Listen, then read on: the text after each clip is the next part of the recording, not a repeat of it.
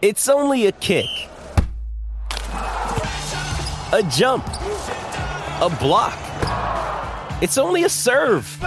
It's only a tackle, a run. It's only for the fans. After all, it's only pressure. You got this. Adidas.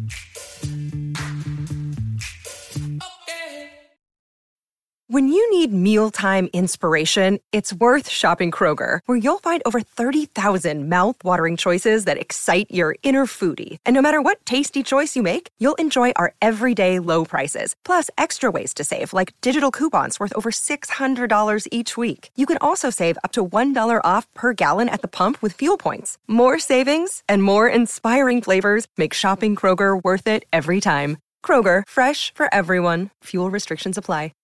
This episode is supported by FX's Clipped, the scandalous story of the 2014 Clippers owner's racist remarks captured on tape and heard around the world. The series charts the tape's impact on a dysfunctional basketball organization striving to win against their reputation as the most cursed team in the league. Starring Laurence Fishburne, Jacki Weaver, Cleopatra Coleman, and Ed O'Neill. FX's Clipped, streaming June 4th, only on Hulu. This episode is brought to you by Shopify. Whether you're selling a little or a lot, Shopify helps you do your thing, however you cha-ching. From the launch your online shop stage, all the way to the we just hit a million orders stage. No matter what stage you're in, Shopify's there to help you grow. Sign up for a $1 per month trial period at shopify.com slash special offer, all lowercase. That's shopify.com slash special offer. Hey, everybody, it's Dave here. Darren over there. We're your two old bloggers. Been talking about the Minnesota Vikings publicly for over two decades apiece. It seems like a long time, but we're waiting for that first glorious year that we can celebrate for the rest of our lives. I want to thank everybody that showed up so far. Sorry we're late. We're dealing with some uh, technical issues all day today. I have no idea why. But we got Doc Proto, we got Justin, the beautiful and wonderful Mary Fisk, Forlorn Hope. Raymond is in the house. He's got a new avatar too. Good for you, Raymond. It looks great. Mr. Bob Swede. Who else am I missing? The good and wonderful Freddie is here. My worthless opinion. And if I missed anybody, I apologize, but we'll call you out shortly. There's Aaron. He's down here steaming with me today. Well, what do we have on schedule for this day of two old bloggers? Three themes, as usual. As usual. Now, if I can get my notes up, I'd be all right. It's been one of those kind of days, folks. And uh, to tell you about one of those kind of days, I deleted 5,800 images this morning. Oh, drove me absolutely bat crazy. But we have the technology. We got them back. Just took a while. Our themes today are first one, the preseason games, winners and losers. Who played well on Thursday? Who didn't? Why? We'll have to find out. And then our second theme is the team went hunting. It had uh, Mr. Hunt in to check on his status and whether it's possible the Vikings might sign another running back. Kareem has been good throughout his career, but is he now? And then our third theme, we're going to take our 2024 free agent spotlight and we're going to shine it on the one, the only, Mr. Kirk Cousins. All that is next on 2 Blocking. Vikings First and Skull presents This Week in Vikings Land with Darren and Dave, your two old bloggers. Hey, everybody, it's me, Dave, again, and Darren over there. How are things in the Great White North? Darren, hopefully your day's going better than mine, other than your microphone setup. it's going okay, Dave. Yeah, we're other day, no rain, fires everywhere. But we don't have the fires. It could. I mean, something simple would set it off here because we haven't had rain. I think it rained once in the last month, and that was just briefly. It's it's dry, dry, dry. All the grass is browned out. gone into hibernation. It is, bleh. and Same we've here. Yeah, but we've got another full week, more than a full week of hundred plus degree temperatures. Yay! Woo. We'll finally get, I think, looking at the 10 day forecast, day nine and 10, it drops below 100 for the first time in over a month. So, hey, that's what you get when you live in Texas. We have great winters, though. I do want to say hey to everybody that showed up. Aaron can uh, attest to how warm it is down here.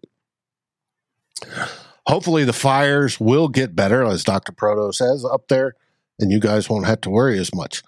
It's going to get to the point where they won't have anything else to burn, uh, except for you got tons of space for that to happen. We do. But I don't know. Hey, well, let's hope and pray for some rain. All right, let's go on to theme one.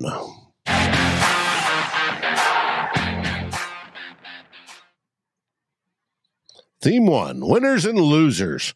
You haven't had the opportunity to talk about the game on Thursday. Let's hear about it. I have not. Today will today will be the day. Uh, the uh, and uh, yeah, Thursday finally got some Vikings football, sort of uh, Mhm. after a long. And there goes Darren's internet. Yay.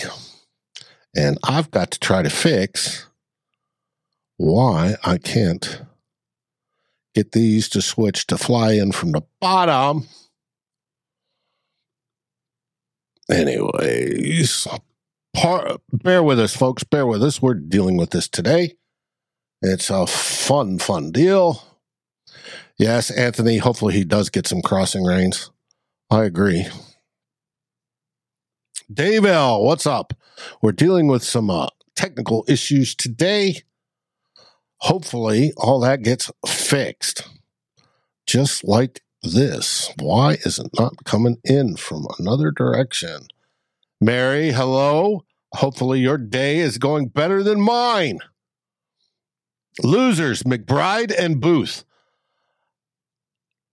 Aaron, I'm going to have to agree with you on that one. I did not see anything promising from either one of those fine gentlemen.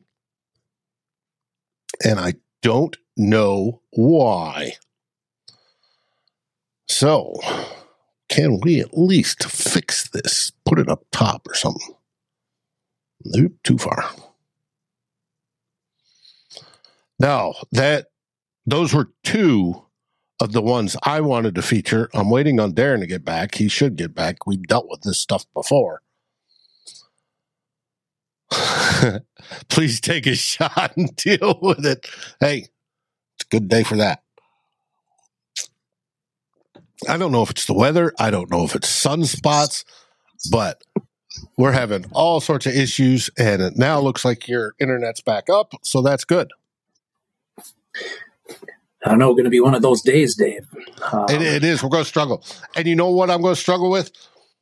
I've got Texas bourbon whiskey, small batch from Fire Oak, Fire Oak Distillery down, or not down, but actually up in Liberty Hill, Texas, which is about 45 minutes north of me. It's a very, very, very good. It's got a sweet on the be- on the beginning taste, little botanicals like honeysuckle. Um, very good whiskey and as was suggested to me by Dr. Proto, that's how I should deal with it. And I think I'm going to take up his, his advice. It's a wise I might man. need some of that to get through the show. I know. That's what I'm saying. Now, tell us about your winners and losers. Yeah, the um, so last week talked about how really looking for we know we know what happened. Score doesn't matter. Vikings lost. We know why they lost. Neither team played hardly any of their starters, and uh, and so what I was really looking for is like I was looking for particularly the young guys and the first two draft classes of Kwesi Adofo-Mensah to some of those guys to make some impact plays, do some positive things, um, and you you know we're going to be looking at and not only them but the the two high profile undrafted rookie free agents, Ivan Pace Jr. and Andre Carter, looking for to see what they would bring to the table. Um, so again, winners and losers, who played well, who did not. First guy that was a big winner, I think he's right up there right now. Ty Chandler, second year running back. Um, the stats weren't eye popping 11 carries for 41 yards, four catches for 29 yards, but really felt that he ran hard. He ran physical. Uh, he showed uh, uh, uh, like nice hands out of the backfield. We've seen that before, but really did a good job catching the ball. Held up well in pass protection, I think, and also he showed an ability. Like uh, Kevin O'Connell mentioned it. Yeah, that Kevin O'Connell talked after the game that he didn't see one time where the first tackler got Ty Chandler down. Ty Chandler always managed to make that guy miss or or was not brought down by the first tackler. And I think that's key at the NFL level. And he even showed like a good wiggle ability, ability to make the first guy miss in a lot of cases. All important. So really, Ty Chandler, big winner in that game. He got a ton of work in the first half, and he looks like a guy, Dave, that is ready to contribute on Sundays for the Vikings in some in some sort of you know role at predict at the running back, not as a special teams guy, but like as a running back as a part of our offense. I thought I, he was I, a big winner. I did too, and I watched him specifically on some pass protection reps, and he blew up one blitz, just completely blew it up, took the guy out. And there's on most of his reps, he looked fantastic, and I very much that is a key right? I agree with you. He ran well. He seemed to have got it. He seemed to know when the play call was this, he knew where he was going. He knew his reads and where to cut. And we don't see that all the time from running backs. Sometimes that takes a while. It's not always a natural ability thing. But he had it. I thought he had a very, very good game. There was a couple times he was stopped right at the line of scrimmage or a little bit behind it. But part of that may have been one of the loser categories of the game. Yeah. Uh, and and there was issues with that, and I'm sure we'll get into that. Yeah, I think in a lot of cases where he didn't get a lot, there wasn't a lot for him to get, mm-hmm. which is part of the issue. I don't think the offensive line, uh, the, the, guys that were in there had a particularly good day, although Pro Football Focus felt we pass blocked well. They said we only gave up two pressures or something like that. I'm not, at least in the first half. Uh, I thought there was a, quite a bit more than that. But anyway, that Ty Chandler, big winner. The second big winner in the game, I thought, it was one that was really surprising to me, was um, was Luiji Vilain, the second year edge linebacker from last year. He was an undrafted rookie free agent. He'd had uh, some three nondescript years or two nondescript years at University of Michigan. Drew Bunting would know that well. He went to Wake Forest, went to Wake Forest, had a team high nine sacks, then didn't get drafted. We picked him up he stuck with the team. He's he um, he he played. He suited up for three games. Didn't really show anything either in preseason or those three games. Didn't get a lot of reps in the games, but against Seattle, he showed up. I felt uh-huh. he had the he had the one strip sack, which everybody would have saw of Drew Lock. Uh, also had three pressures, and there was and he was a problem for Seattle all night when he was in there. I felt was around the ball a lot, and he had at least two of the pressures. He he didn't get the sack, but he forced Drew Lock to like throw the ball in an uncomfortable position and make a bad incompletion. And if you don't get the sack, David, as a pass rusher, that's the next best mm-hmm. outcome of your pass rush. Yeah, you want to force- move, you want to make that quarterback feel uncomfortable and you want to move him. Absolutely and make him make it make him uncomfortable, move him, and throw a, pass either before he wants to or in a way that the pass is not going to be really catchable, which is what happened in two of those cases. I thought Vilain was really good, and again, surprising to me. I thought he'd be a roster cut this year, but so really going to look for him in the Tennessee game to see if he builds off of this because I think he will play a lot again. And mm-hmm. maybe it's a case where the Brian Flores defense is really something that suits uh, Vilain's talents and he's had a year to develop and he's taking his game to another level. And this is positive day because the Vikings really, really need somebody with pass rush juice outside of Marcus Davenport and Danielle Hunter. And if somebody unexpected like Luiji Vilain can bring that this year, that's a big, big, big, big plus for the Vikings defense. So I thought Vilain was a like a, a, a big winner in that game.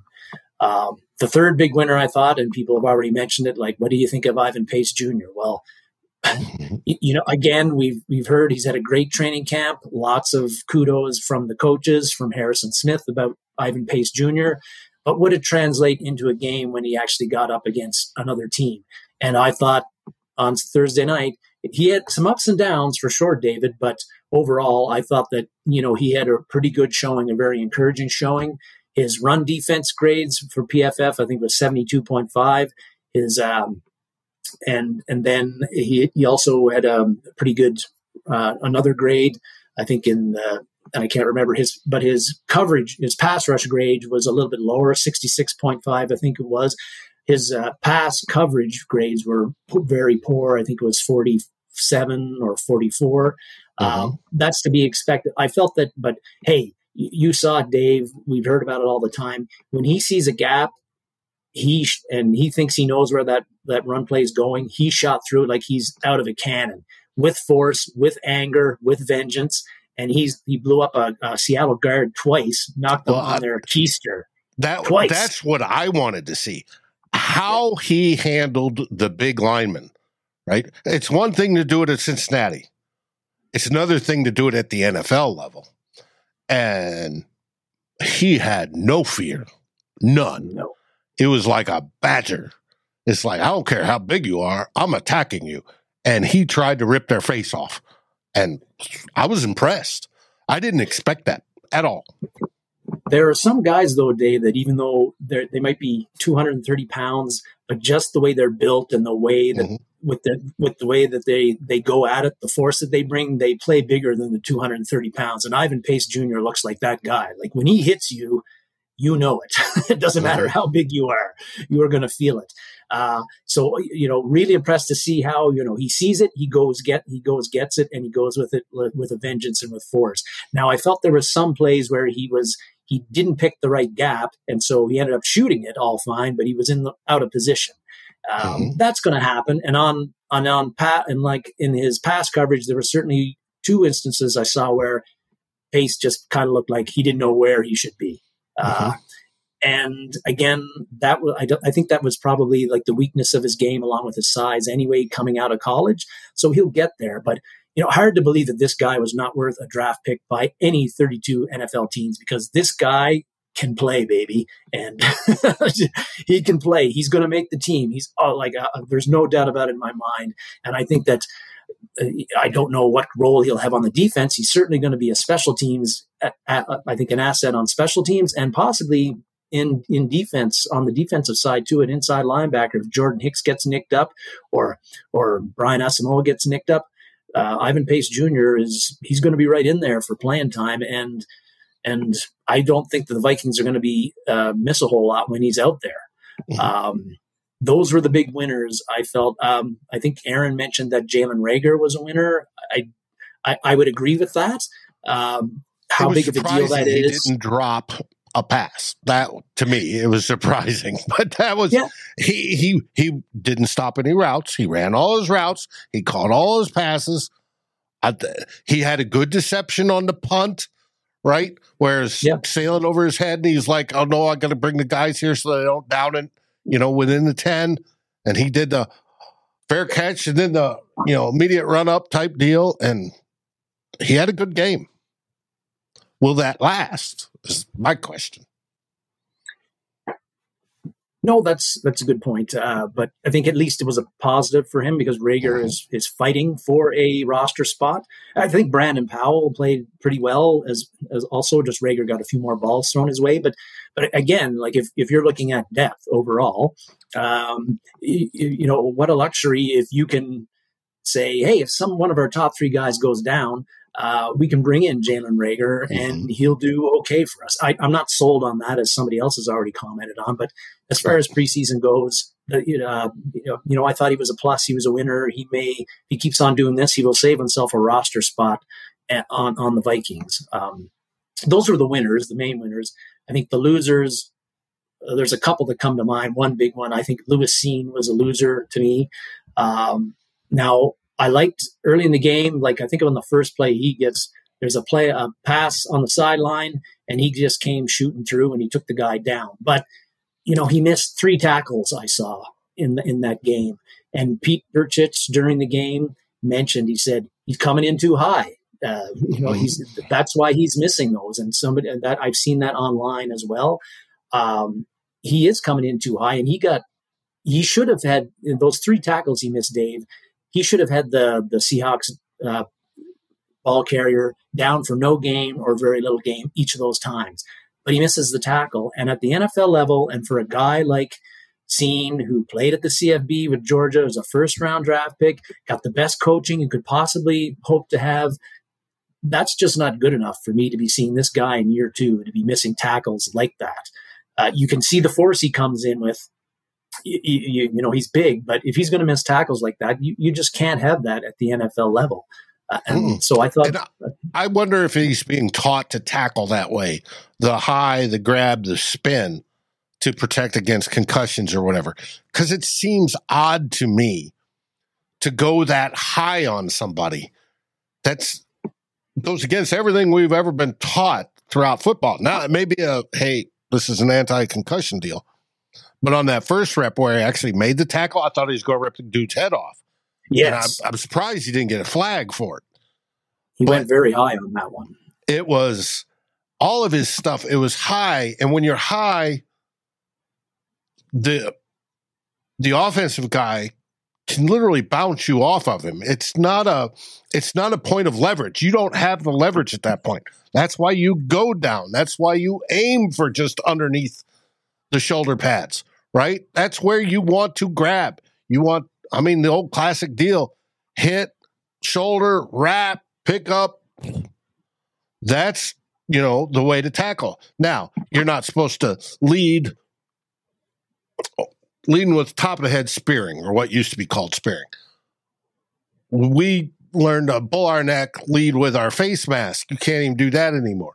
But you can, you know, go in with a side to come in off the side of your face to the shoulder. That's where you wrap and you pick up. That's normal tackling um, techniques that I'm aware of, unless they're trying to change it to we don't want you to get a concussion, so you got to play two hand touch type of BS because he was ineffective that way. He literally missed tackles because he came in too high and bounced off guys, and it's wrong. And whoever's teaching him that is doing him a disservice. They sure are, uh, because he's not going to get any any playing time uh, unless somebody gets hurt, which we don't want. Right. Uh, doing that sort of thing. You just can't have a short tackle and be missing it or getting knocked backwards by the offensive guy because of poor technique on your case. Again, hard to believe that Lewis Cine would would be doing that sort of thing, considering the type of ball that he's played growing in up. Georgia, yeah, in, in, Georgia, playing the against, against the best of the best in college football, and he's still doing that. You, I don't think you could get away with that even at the at the at the at, in the SEC. Uh, but anyway, that, that, disappointing to see. Uh, Aaron did mention he likes Cine's closing speed, and yes, that is true. Like on those missed ta- on those missed tackles, he is coming in much like Ivan Pace Jr. with like full force to knock your head off. But he's the one that's getting knocked back, not the ball carrier. So that's got to be cleaned up. Um, another loser, in a way, again, Andrew Booth Jr. Again, mainly because he got burned on that touchdown pass to the undrafted rookie free agent by Jake Bobo. That's not good. But I, I kind of looked at it two ways, Dave, and I suspect others do not. But at least Booth was out there on the field doing stuff. He was mm-hmm. playing, and that's been one of his big problems since he's been the Vikings. Yeah. He's been he's he's been in the in the in the ice tub the whole time, or in the he's training room, and he's in a second year, but really it's almost, I feel it's almost like a rookie year for him because he didn't get to play very much because he was hurt all the time in training camp and during the regular season last year. And he's really an unseasoned second year player. So he's got to get on the field. He's got to get reps. He's got to play against the Seahawks and struggle and figure things out at the NFL level. So at least that happened on Thursday. He was out playing in the second half and it didn't go so well. But it's not too I'm not giving up on Booth yet. It's not too late for him to turn things around. And but the only way he's going to get to turn around is to actually stay healthy enough first to get on the football field and play and learn from the mistakes and get and correct them and then go out in the field against Tennessee and show what he can do. He was mm-hmm. picked as high as he was for a reason. You look at all the scouting reports of Andrew Booth and he was highly rated. So the talent is there. It's just not coming through right now and maybe part of that is just lack of playing time. Mm-hmm. I, let's hope. Let's hope because yes, he's looking like a, a massive disappointment if he does not turn into anything. Yes. So. No, the, exactly. Now, so I think those are the, the, winners and losers. You mentioned the offensive line. Yeah, they. I think overall they struggled to, to protect, particularly to pass protect for our quarterbacks. And and again, um, I, one thing I didn't mention in the intro was that it was really looking to see. You know, I thought that we'd see some starters, some of the younger presumptive starters play in this game, and Akayleb Evans did play. Um, mm. Ed, Ed Ingram did play. I was a bit surprised to see Cam Bynum play a bit. He, he played a few series. And then Brian Asamoah didn't play, and I was kind of what happened there. And we learned yesterday that it was a, he's nicked up, and they didn't play him. So because I thought he needs to get in there a bit too. Again, another guy hasn't played much. I know that he's supposed to be the starter, but I think the Vikings have to see him in preseason and get some reps to feel good about him. Uh, some other interesting things, though, in that game is that Vederian Lowe played, I think, pretty much the whole game at left tackle. Mm-hmm. I thought he did okay, but then Blake Brandel was on the inside playing guard. And last year, Brandel was our backup left tackle. Now it looks like maybe Vederian Lowe is, and Brandel's on the inside because our depth is not very robust on the inside. Um, just something to look at there. Not that Brandel uh, played a great left tackle. No, but our depth on the interior is miserable. With Reed out, there's nobody. And it's just yes. like, oh, come on, guys. You guys got to step it up. And it, the pass pro, especially in the second half, with the third, second and third stringers in there, was horrendous. Uh, Jaren Hall was spending most of the night running away. And I don't think that was because he was taking his time making his reads. I think he was, I saw he was under pressure and is like, oh my God. Yep. Thankfully, he can scramble. That's one of Hall's better attributes. But the whole line didn't work right. And even in yesterday, KOC had a presser where he talked about Ed. And he said, Ed graded out great for him that did real well, all except for one play. He did what he was supposed to do. And there's a difference if you look at Ed's PFF pass blocking grade, it's a 50, whatever. And then you look true set, which was a 77. Now, we're talking real small sample size, folks. One game is not, does not make the Super Bowl. And he made he, he may have played what three series in the first half, Dave? Yeah, something like that. And it's and the difference between a true pass, true set, and just pass blocking as a whole as a a true pass set is think of it when the quarterback's dropping straight back and the O line's immediately going back into pass protection. Right? He did well there. He didn't do that well last year doing that, but he did well there. Okay, good. Improvement. We know he's good at run blocking. The difference between a pass blocking grade and a pass blocking grade and a true pass set is that the pass blocking grade has also in it, and I was explaining this to a friend of the show, Ted Glover, has in it all your other types of passes. It has your screens, it has your RPOs, it has anything where there's movement where the offensive line is first selling the run, right? play action.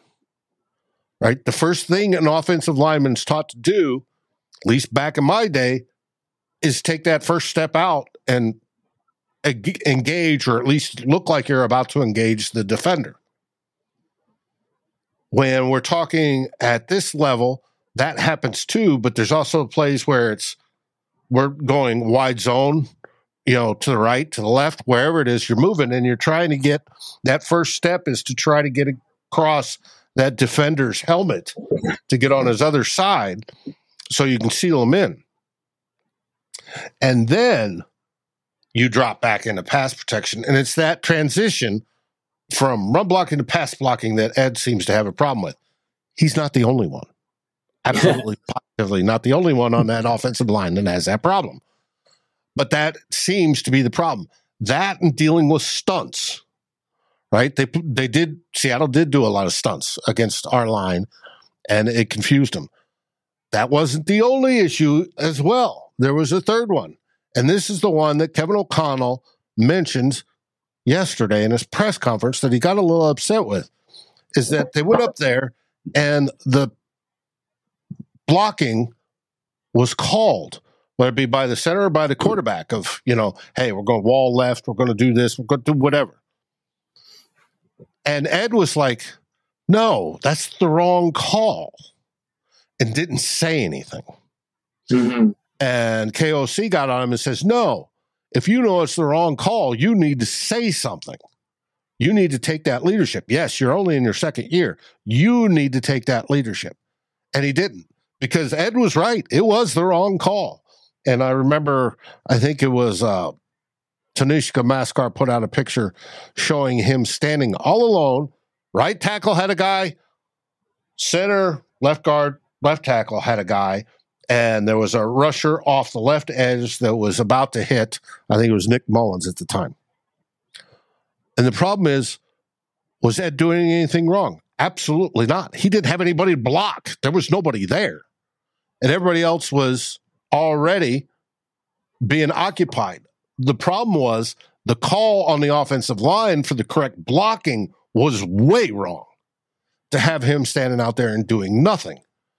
This is not just what we saw on Thursday. Everybody got all upset about, oh my God, this offensive line stinks. Well, first off, you're looking at second and third stringers for the most part.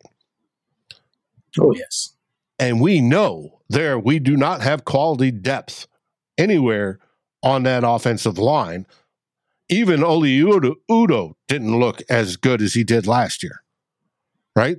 So, and people, well, Dave, you got to go get them. Where? They don't exist. That's the problem.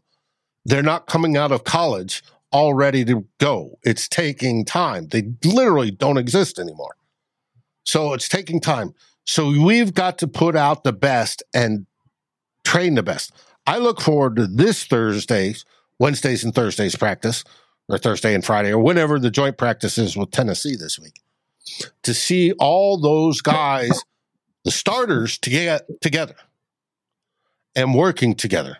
And there was good news out of camp today. Brian O'Neill was in full pads and taking full participation, banging heads with the best of them. He's on track to be back and starting as of week one. But it's going to take those guys getting together. And then uh, hopefully the second stringers or whoever comes into bat play backup learns in the meantime to identify the right how the, how the defense is set and then set the correct blocking scheme and then to execute said blocking scheme to learn how to deal with stunts when you have defenders crossing your face doing different things when you have defenders trying to bull rush you to speed rush you to do whatever how to deal with each of those situations and to do it as a cohesive unit. If the vikings can do that not just on the first string we expect the first string to be better this season they have to be. People's jobs are on the line they must be and i suspect they will be. But the backups need to be better as well. And if i'm not seeing any progression after this season i'm seriously looking at Crumpf, the i think that's his name the offensive line coach and saying hey dude you're not pulling your weight. I don't care That'd how much we like you.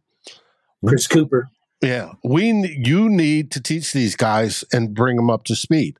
Yes, I agree. They're not coming out of college that way, but you've got to do it now, right? And then they've got to work on the off-season stuff, how to better do it, right? I'm hearing Ed Ingram lost weight. He was told to lose weight. And then to me, that was just, I was like, what? Why? Offensive linemen need to be big. Yes, they can put on more muscle and trim down and get leaner and look like Adonises that weigh 300 pounds. Sure. I have no problem with that, but you don't generally want to get lighter as an offensive lineman. You lose power a lot of times when you get lighter. And playing offensive line, especially in the interior, is all about power. So it's just, it's frustrating to me. I want to see them get with and I know there's retired linemen that are starting lineman camps and doing all sorts of things, and they're trying to bring these guys up. They're trying to catch to where there's receivers and quarterback camps, you know, have been going on, especially quarterback camps for well over a decade now, where they're actually grooming these kids from junior high, high school on up in these positions. They're now trying to start that with linemen because they need it because they don't play the same style of line in college as they do here. But if they, as they do in the NFL, but if they start to learn it early, they'll be more ready by the time they hit the NFL. And you know, good offensive linemen make good bank, especially left tackles. But all of them can make good bank. I mean, good guards will make into the teens, um, you know, 12, 15 million a year. So they've got to be able to do it, but it is. Aaron, you said guards can be lighter, right? To pull, etc. No, you don't need that. If your guards are pulling, we when we played power back in the day, where it was mano y mano, we're just going to beat you up one on one, right? And the bigger, the better. Think of the Dallas offensive lines way back when they had Aikman and those guys. It was just we're going to outsize you your guard's still going to pull, but it's a shorter distance. If a right guard's pulling to go right to knock somebody out, uh, an edge that's coming that way because the tackle's blocking down, it's still a shorter distance. It's a simple step out go. He can still do that. It's not like he's sprinting for 40 yards. It's he's maybe going three or five. That's it. It's a quick burst. And weight isn't you know, being lighter isn't going to help you that much. And especially if you're going against big guys on the other end. Luckily, most uh, defense is starting to downsize as well. But I don't know. Norris Fias, good to see you, my friend. Shane, good to see you. Steak meat. Yes, steak sounds good there, Shane. But Sunday for me is pizza day. All right, continue. I took over. Sorry you just got a 20, 20 minute soliloquy on offensive lineman from Dave Stefano. Surprising, shocking, huh? Where where it used to be Smith Jr. was my guy to get on the high horse uh-huh. about. Ed Ingram. Ed Ingram is Dave Stefano's trigger. You mention yeah. Ed Ingram, and then away away Dave goes for half an hour, maybe. But yeah, I, I just I, just a few hey, little hey, things. That, could be Ezra too. I, true. Uh, just a few, a few, other things about the preseason game, um, like the the this year the 2023 rookie class. Um, it, you know, Jordan Addison. Hey man, the guy's ready to go. like he's if he's not our number two in, in by game five, I'll be very surprised. Uh, three targets, should have had two catches. That toe tapping one on the sideline was a thing of beauty. Somehow they didn't call it a reception, but either way, I mean, this this guy looks like he's ready to go. Um, Jay Ward, Mekhi Blackmon, DeWayne McBride, uh, more quiet nights, I, I think. Uh, Mekhi Blackmon had one nice pass breakup, and then he got called for like a um, holding on the on the touch, the first touchdown by Seattle. And Jay Ward was in there later. He made a few tackles, but nothing too spectacular. DeWayne McBride also did not have a great night running the ball. Uh, he ran hard. Aaron was mentioning it though. As he ran hard, he showed that good contact balance that we read about in the scouting reports. But the guy does not seem, did not make one tackler miss. No wiggle, uh, so he's got to learn to do that. Pete Bercich mentioned that too. Said maybe the reason he's not in the game and Smith is in the game is because the coaches aren't seeing him missing, making that first tackler miss. So right. a bit disappointing, a bit disappointing for him. But again, lots of time uh, there. Uh, Andre Carter, it was good to see him on the field. He got quite a bit of reps there late in the second half. In the third, almost had a sack. Uh, but Drew Lock, Drew Lock kind of um, did a bit of a juke on him. Mm-hmm. But uh, he's going to be an interesting guy, Dave, because you know if um, the reputation, the sacks he had two years ago at Army, it, will be interesting because uh, he's an undrafted free agent. If he doesn't make the 53 and we try to put him on the practice squad, does he does he get picked up by somebody else? So the Vikings, I think, are going to have an interesting decision with Carter. If if he does okay but not outstanding enough to make the team, I think another team will snap him up because of his potential, and he wouldn't be on the practice squad long. So that may factor into roster decisions. Final guy to mention is just Jaren Hall uh, at quarterback. Again, the stats were terrible. Didn't wasn't able to get the offense moving at all. But I think pretty tough to grade him, as a lot of other people have mentioned. Just he was under pressure the whole time. Um, he made that one nice back shoulder throw to N'Keal Harry, who has been mentioned uh, by a commenter uh, as maybe having a shot at making the roster. Don't know about that, but but I you know I feel that Hall is he was playing with third and fourth stringers, guys who aren't even going to make the practice squad. So it's it's tough for him. But the issue is that he that those guys those are going to be the guys he's going to be playing with. I think against Tennessee and in the final game. So he's got to find a way to make the offensive function and have some positive drives with those bad players and build off of that because mm-hmm. I don't think he's going to he's not going to be playing with Jordan Addison in this preseason or or Justin Jefferson or anything like that. So he's going to have to find a way to shine uh, despite the crap that he's having to play with. Um, I did. Aaron mentioned it, and I did like the fact that in his press conference availability, he, he, you know, he answered questions confidently. He didn't seem down. He said he was happy to have gotten the opportunity to play. Looks like a very level-headed guy, and and who takes things and processes them and, and says, okay, I didn't do that well. I'm going to build off of that. And you really need that attitude in this league because it tears you down pretty bad. Yeah. And uh, so, you know, I like Hall's attitude, if, if nothing else, and uh, waiting to see more out of him. But just some few observations from the from that first preseason game, and waiting to see what more we might learn in the Tennessee game. Mm-hmm. Yep. Got a few questions to a- answer. Somebody asked me what kind of pizza I like. I like very good pizza. Unfortunately, here in Austin, you can't find it, so I settle for mediocre pizza. There's not enough Italians here down here that know how to make pizza. Best pizza is up on you know, go on the upper East Coast. Sorry, but that's you can't find it down here in Texas. Get Tex-Mex food, absolutely fabulous. Best tacos in the world. Pizza, not not here. Somebody asked my experience. I played in high school. I was recruited out of high school to five different Ivy League schools. I was uh, just barely over six feet at the time. Played tight end and defensive end. They were I was being recruited to play tight end. Only Tufts University wanted me to play rugby. All the others was um, football. I went, joined the military afterwards. Life changes, gets in the way. Didn't go immediately to college. I went to a military college, but joined the military. Um, then went on to England, played on back. This was back in the '80s. We still had full contact football. For the, each base had their own team. I was part of that, and I was also helping the semi-pro team in Swindon down there with some of their stuff. Is what I was doing. Came back to the states, coached on the base level, different levels.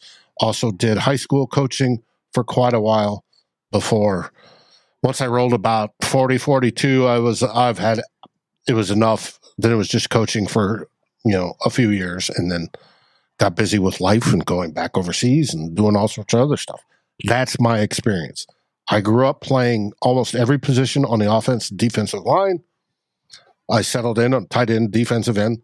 I know them all well, coached most positions on the football field. So that's where I get my knowledge from but I absolutely love line play and have studied it for years. So that's where it comes from. Aaron suggests I go to the pint house. At least there's beer. Yes. Oh, there's good, good alcohol in Austin, whether it be beer or whiskey or vodka or whatever. There's great. No, not in uh, Minnesota. Actually, in New Hampshire, Nashua, New Hampshire. So, anyways, now on to theme two. Hey, it's Kaley Cuoco for Priceline. Ready to go to your happy place for a happy price? Well, why didn't you say so? Just download the Priceline app right now and save up to 60% on hotels. So, whether it's Cousin Kevin's Kazoo concert in Kansas City, go Kevin, or Becky's Bachelorette Bash in Bermuda, you never have to miss a trip ever again. So, download the Priceline app today. Your savings are waiting Go to your happy place for a happy price. Go to your happy price, Priceline. This episode is made possible by PWC. It's getting hot out here. Moving the mercury can help move your business. PWC helps turn sustainability theory into real world action. Reduce your carbon footprint while increasing transparency in net zero commitments. Start with reporting to identify your climate risks and reinvent your business. Create a more sustainable business and a stronger planet. It's all part of the new equation. Learn more at thenewequation.com.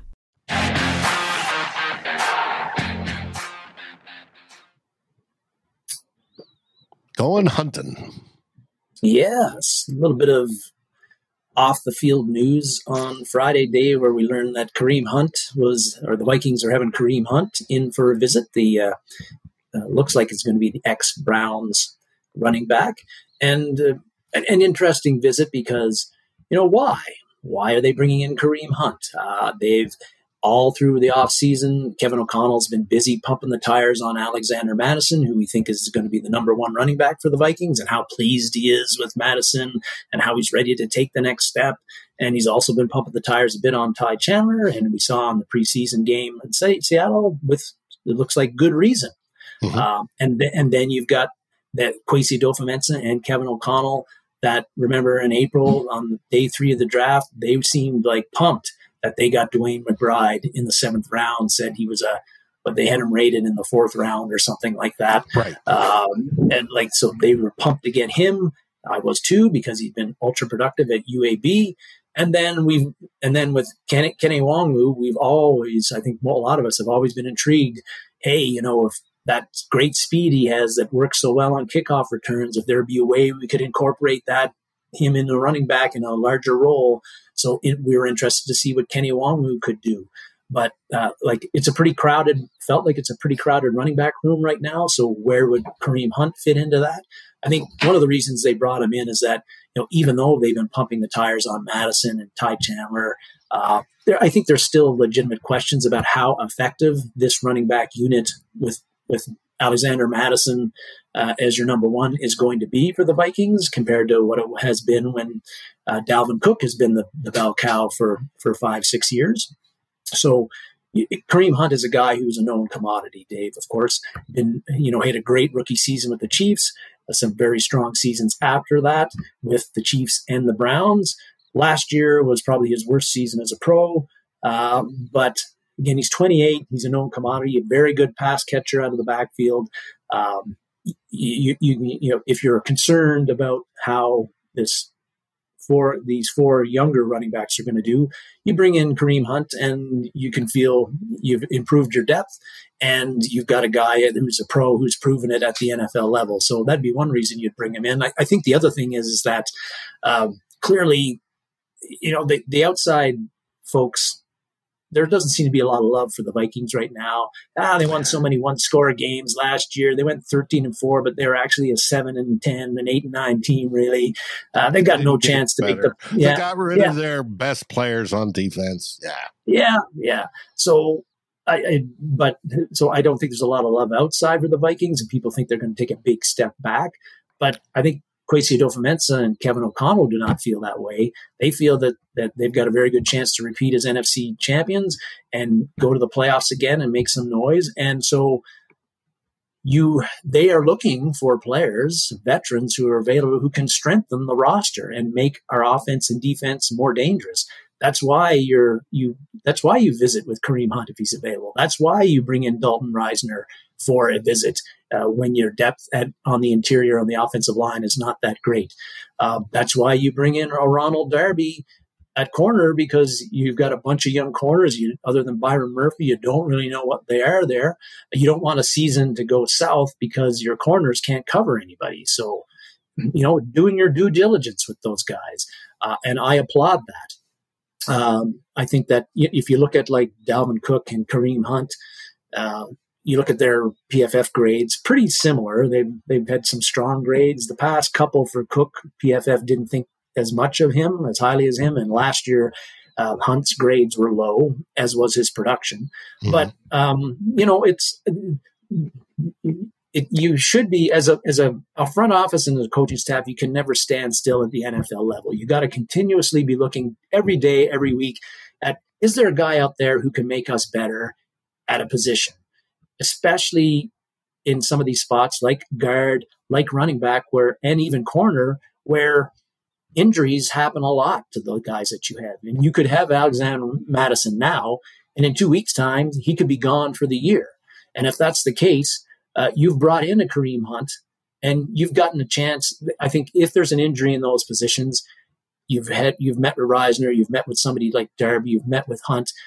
That gives you, I think, a, a leg up on the process of replacing them if injuries hit because you brought them in. You get an idea for how they might fit with the team how quick you know do they seem like a good guy for the chemistry of, of your team?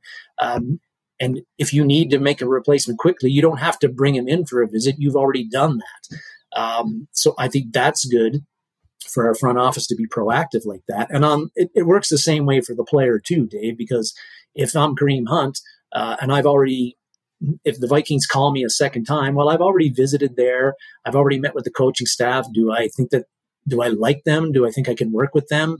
Uh, what what kind of role do they think I will have in the offense? Do do I feel that suits uh, you know where I am at my career now?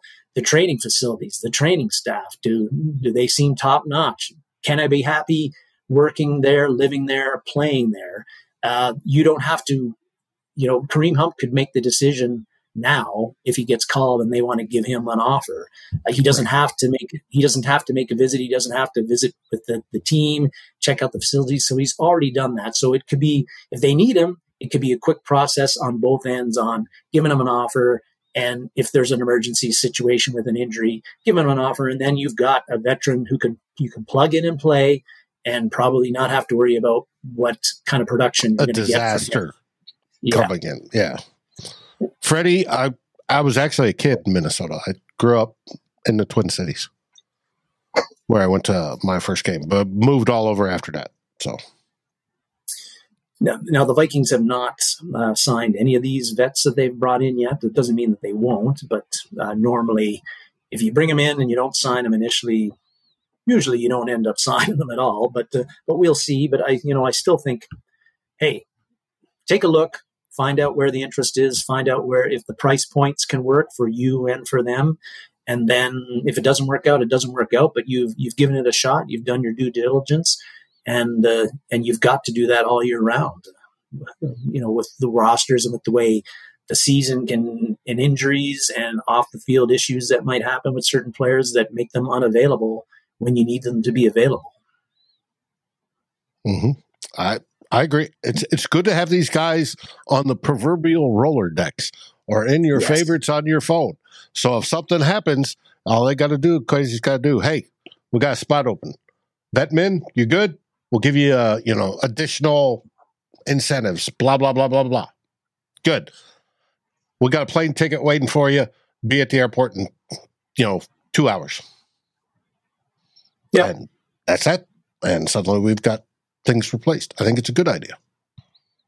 I guess there's some people out there who'll be wondering, well, how come you didn't bring Dalvin Cook in again? You already know it what he is. I, right. I don't. I don't. I think that one, you know, that door is that closed is now. Burned. Yeah. Yes. Yeah. For Freddie, no, I don't think Darren grew up in Minnesota. Sure not. I didn't grow up anywhere in the U.S. I'm a Canadian. hey. yeah. Um. No, that's as for Kareem Hunt, he's past his prime. He's just like Dalvin Cook. They're on the backside of that slope for a running back. Did he have a great career? Was he great early? Absolutely. Um, but I think it's just, you know, adding checking that box in case of emergency, call Kareem Hunt type deal. Yeah, so. case of emergency, break glass and mm-hmm. call, call your running back. And I think that's all it is. Now, speaking of running backs and boo boos, injuries, uh, Kene Nwangwu was out. We didn't see him on Thursday's game because he is supposedly dinged up. And then McBride, now there's questions about McBride, whether he's even rosterable as of right now. He'd probably make it to the practice squad because if other teams looked at what he did on Thursday, nobody's going to care that he you know, gets cut, and then we can pick him up on the practice squad. So if you keep three plus CJ Ham, that's obviously um, Maddie, Nwangwu, and Chandler. There may be a room for a fourth that's not named McBride in there. So who knows? It'd be good to have a crusty old vet back there as well. But he's will, not going to start. Maddie's got to yeah. start. Will Ludford had uh, Nwangwu being the cut on the Daily Norseman in his uh, latest roster projections. He did. He did not. He felt that his only, uh, ask, you know, the only thing he does is all he does is return kickoffs, right? And uh, right. and there's less and less kickoffs being returned. So uh, you're not going to keep a roster spot for a guy who returns 30 some kicks a year and doesn't do anything else. Um, however, we shall Warren, see. Warren writes some good stuff, but now we're getting into we don't have enough running backs, and then that's a problem too. On to Freddie, my oh. Freddie, my favorite CFL team is the uh, Ottawa Redblacks. Mm.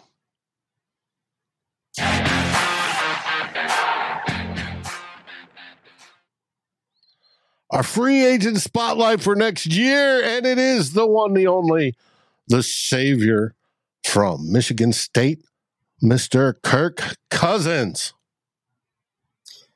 Yes, for those who are new to the show, we've been uh, past few weeks we've been looking at uh, potential 2024 free agents for the Vikings and whether uh, they should be, can be, and should be re-signed by the Vikings in 2024 if they hit the free agency market. And we've got to everybody's favorite Kirk Cousins today. Um, you know, he's a guy that Viking fans have been giving this guy a lot of crap.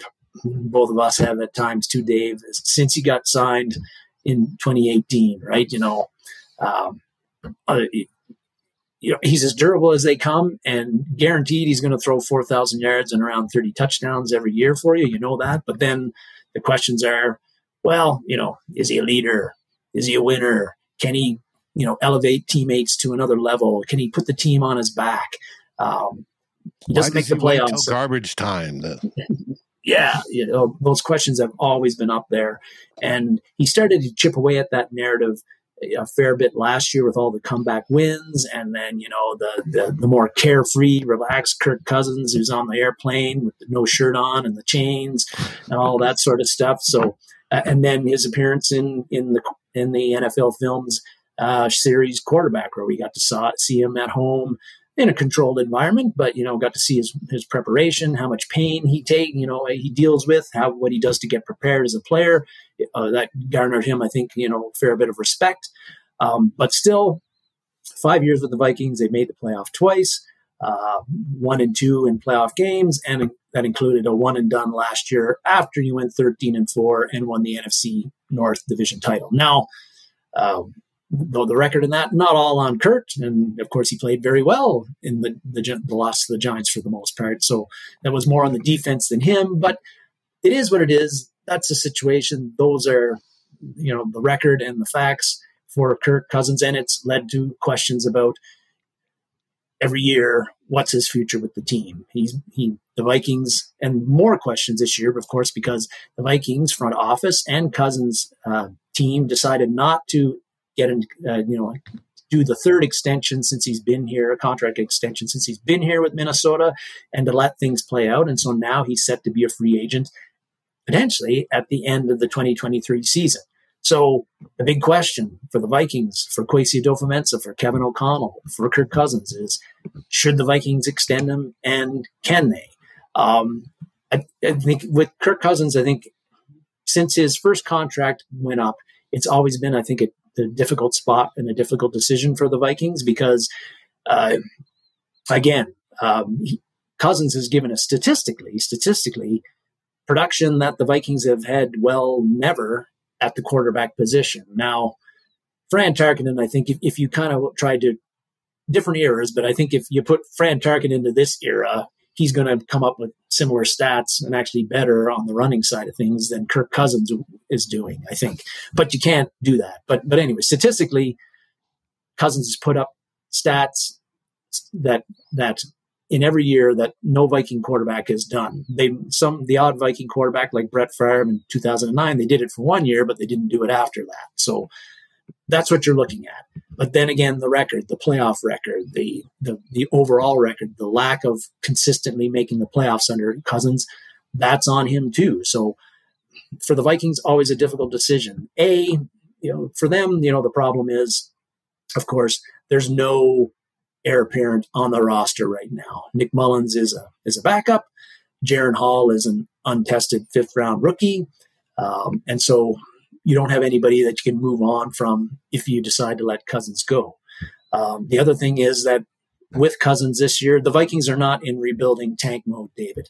They're looking to make the playoffs again. They've got a roster that, even if things go very badly, I would see at worst case, I think this team finishes like seven and 10 or eight and nine at worst case. That is not going to get you into the top three, uh, give you a top three pick in the NFL draft so you can go after a hotshot college quarterback like Caleb Williams or Drake Maye. So the Vikings aren't going to be bad enough and they're not in tank mode, so they can be in position to get a franchise guy if they decide to move on from Cousins. Or they'd have to give up a ton of draft capital and maybe, maybe even some key players on their team to trade up to do that. I don't, I don't know. I don't know if uh, Kwesi Adofo-Mensah being the guy who measures, uh, you know, analytics and the, the cost benefits of that, whether he'd be wanting to give up so much draft capital to move up in the in the top of a draft when picking a college quarterback is very much a crapshoot. Uh, so yes, that's a difficult. Is. Yeah, it, you know, and we had, we had Caleb Williams up there. Williams is regarded as the generational talent. Going to go number one most of people have studied the draft say generally the first and second quarterback off the board generally aren't the ones that make it. It's usually the third one. And it's mm. just because the draft is so finicky and people are identifying them. Now, whether they had generational talent or not, that's a different story.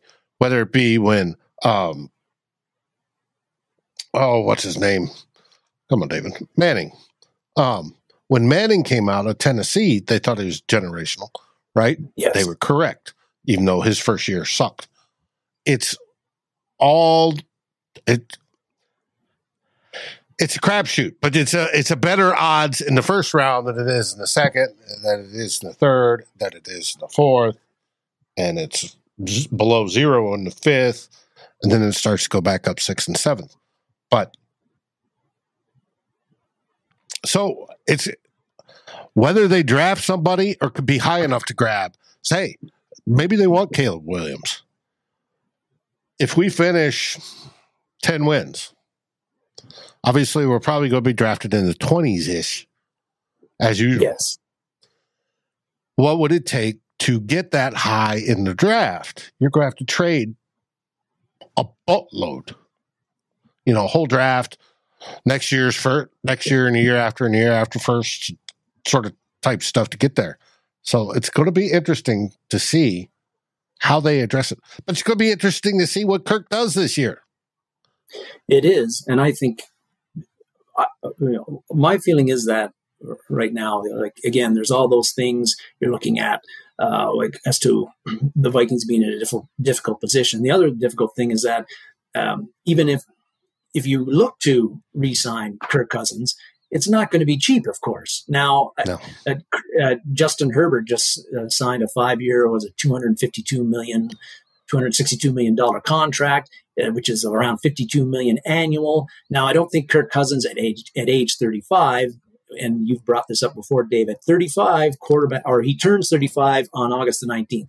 And at 35, that's when sort of quarterbacks, their level of play really starts to go downhill, as durable as it is. So um, at, at age 35, I don't think Kirk Cousins is going to get Justin Herbert money, but that's going to be a starting point for his, his, his, his team uh, in any negotiations. And he's going to get big money assuming he has a year similar to what he had last year and the year before, he's going to get big money if he hits the free agent market. So mm-hmm. it's not going to be cheap. And do you want to sink money into Cousins at 35 when you've also got Justin Jefferson you got to sign and pay, and you got Christian Darrisaw that you got to pay? Um, I just feel that at, at the end of this year, unless Cousins somehow gets us to the Super Bowl and we win it. I think Kwesi Adofo-Mensah and Kevin O'Connell are going to say, "Hey, as nice as the nice things we've said about Kirk, and as much as we like him, it's time for us to move on." And that uh, they're not going to sink the big commitment, an extra two or three years, and big financial commitment into into Kirk Cousins. I think they're going to let him go elsewhere, uh, and that they're going to look to sign a bridge guy. Not a lot of the f- potential free agent quarterbacks to be is not very impressive, but hey, Gardner Minshew turns 28 and be a free agent at the end of the year, and you know, hey, he'd be an affordable bridge guy who's got some upside that maybe the Vikings could try to live with for a couple of years. You do that, you're also at the same time developing potentially Jaren Hall and seeing what he has. And they, I think you're also looking at the draft uh, in 2024 at whatever round to see if there's a guy that you like that you're going to draft. It could be early, could be a little bit later again, like Hall, but I think that that's where the that's where the Vikings are going to go, barring a Super Bowl win. And if we get a Super Bowl win, all bets are off. But I, I think that it's getting to a point where the Vikings have got a Kwesi Adofo-Mensah in particular and Kevin O'Connell. They've got to take a shot at at their guy, at their quarterback, at their franchise guy. And I don't think re-signing and extending a 35 year old Kirk Cousins is where they feel is the best chance at doing that.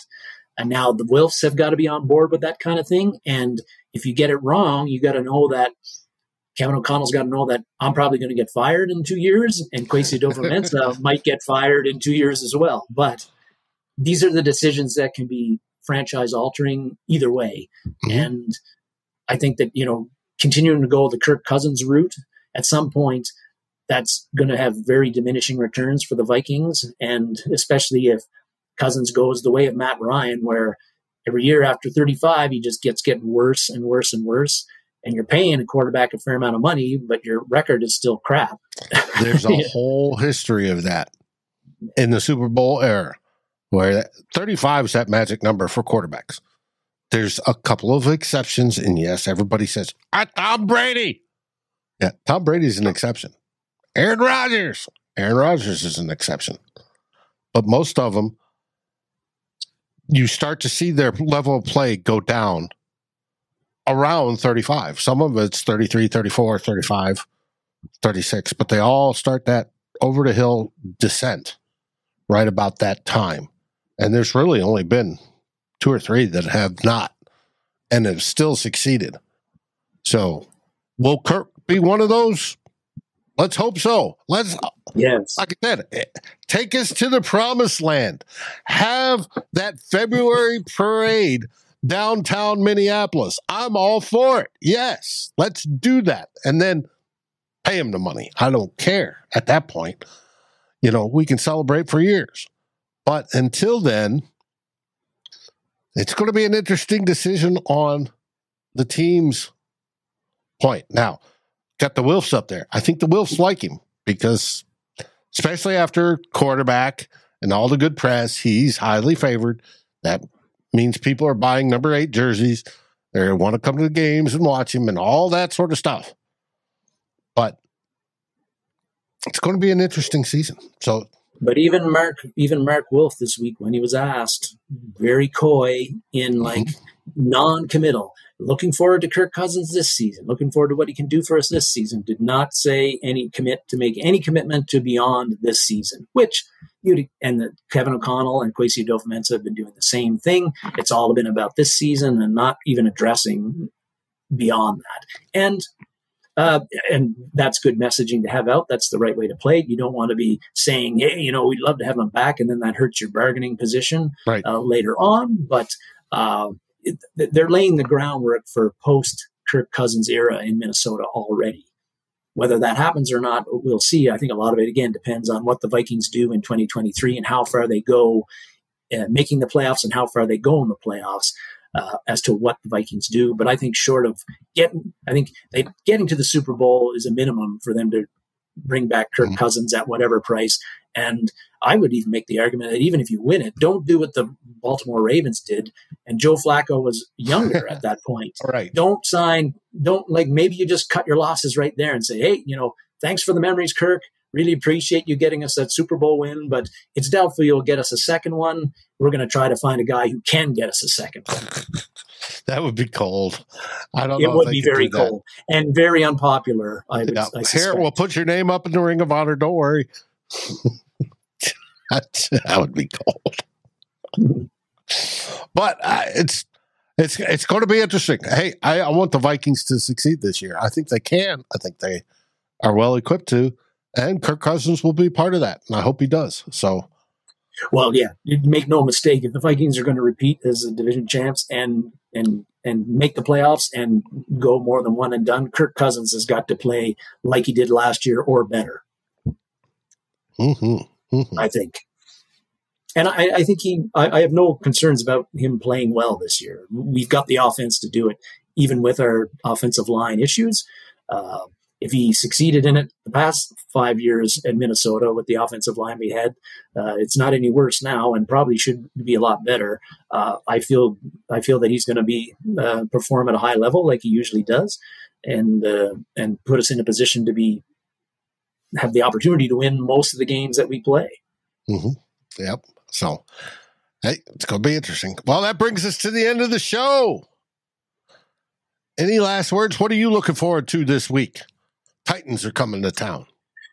Yeah, there's the joint practices and and then the game on Saturday, and that's really again looking forward to seeing guys like Luiji Vilain uh, and some of the rookies and second year guys to see again Ivan Pace Jr. Does he build on what happened in Seattle? Because uh, it, it's all good to get uh, very hyped and excited about one performance, but uh, maybe the next game isn't so good, and then you get down and feel doubt what you saw in the first game. So really looking to see if those guys uh, show some consistency, and and then that'll make me feel even better about guys like Ty Chandler and Ivan Pace Jr. And also looking for some bounce backs and improvements from guys like Lewis Cine, Andrew Booth Jr., and some of the offensive line backups who didn't maybe play as well against Seattle and were a bit concerned about.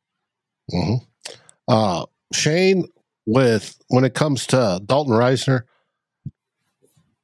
nobody knows why. He supposedly reportedly wanted to be guaranteed a starting position, and they said no, you had to compete. So, didn't happen. And we don't know if it's money. There's I watched last week's show. I give you a whole list of possibilities of what could have happened. No idea. And everybody thinks Risner's better. He's better at pass blocking. He's not better at run blocking. It depends what they want to emphasize. So who knows? Who knows? Who knows? Who knows? um, Gary's talking about being late. Any other live shows tonight? I don't know if there's more live shows on Sunday night there, Gary. Justin would know. I think he has the whole schedule of everybody in Vikings land that does it. I saw Rap on here today, which is great. It's good to see Rap and Justin and Skol Mafia and everybody that's here. Norsefius, if you know my Twitter handle, please shoot me a message. I want to get in touch with you. Um, Raymond, good. That's it. Any last words, everybody? Not at all. No. Happy thanks to everybody for tuning in and and, uh, and uh, having patience with our technical issues. Yeah, they were bad today. We aren't the only one. Score North had a whole slew of them this week. It was sort of funny. And then it rotated us. So, uh, Northview is saying Justin will be live tonight. Great. Good. I'll get to watch that. Absolutely fantastic. What do we say? We say, Skol Vikings, baby. Vikings. Like, subscribe, and ring the bell, and rate us on your favorite podcast aggregator. Darren and Dave, thank you for watching this episode of Two Old Bloggers. We look forward to seeing you on every show on the new Vikings First and Skol. You can find our podcasts as part of the Fans First Sports Network. Sports takes for the fan, from the fan. Skol, everybody! This has been a Vikings First and Skol production, part of the Fans First Sports Network.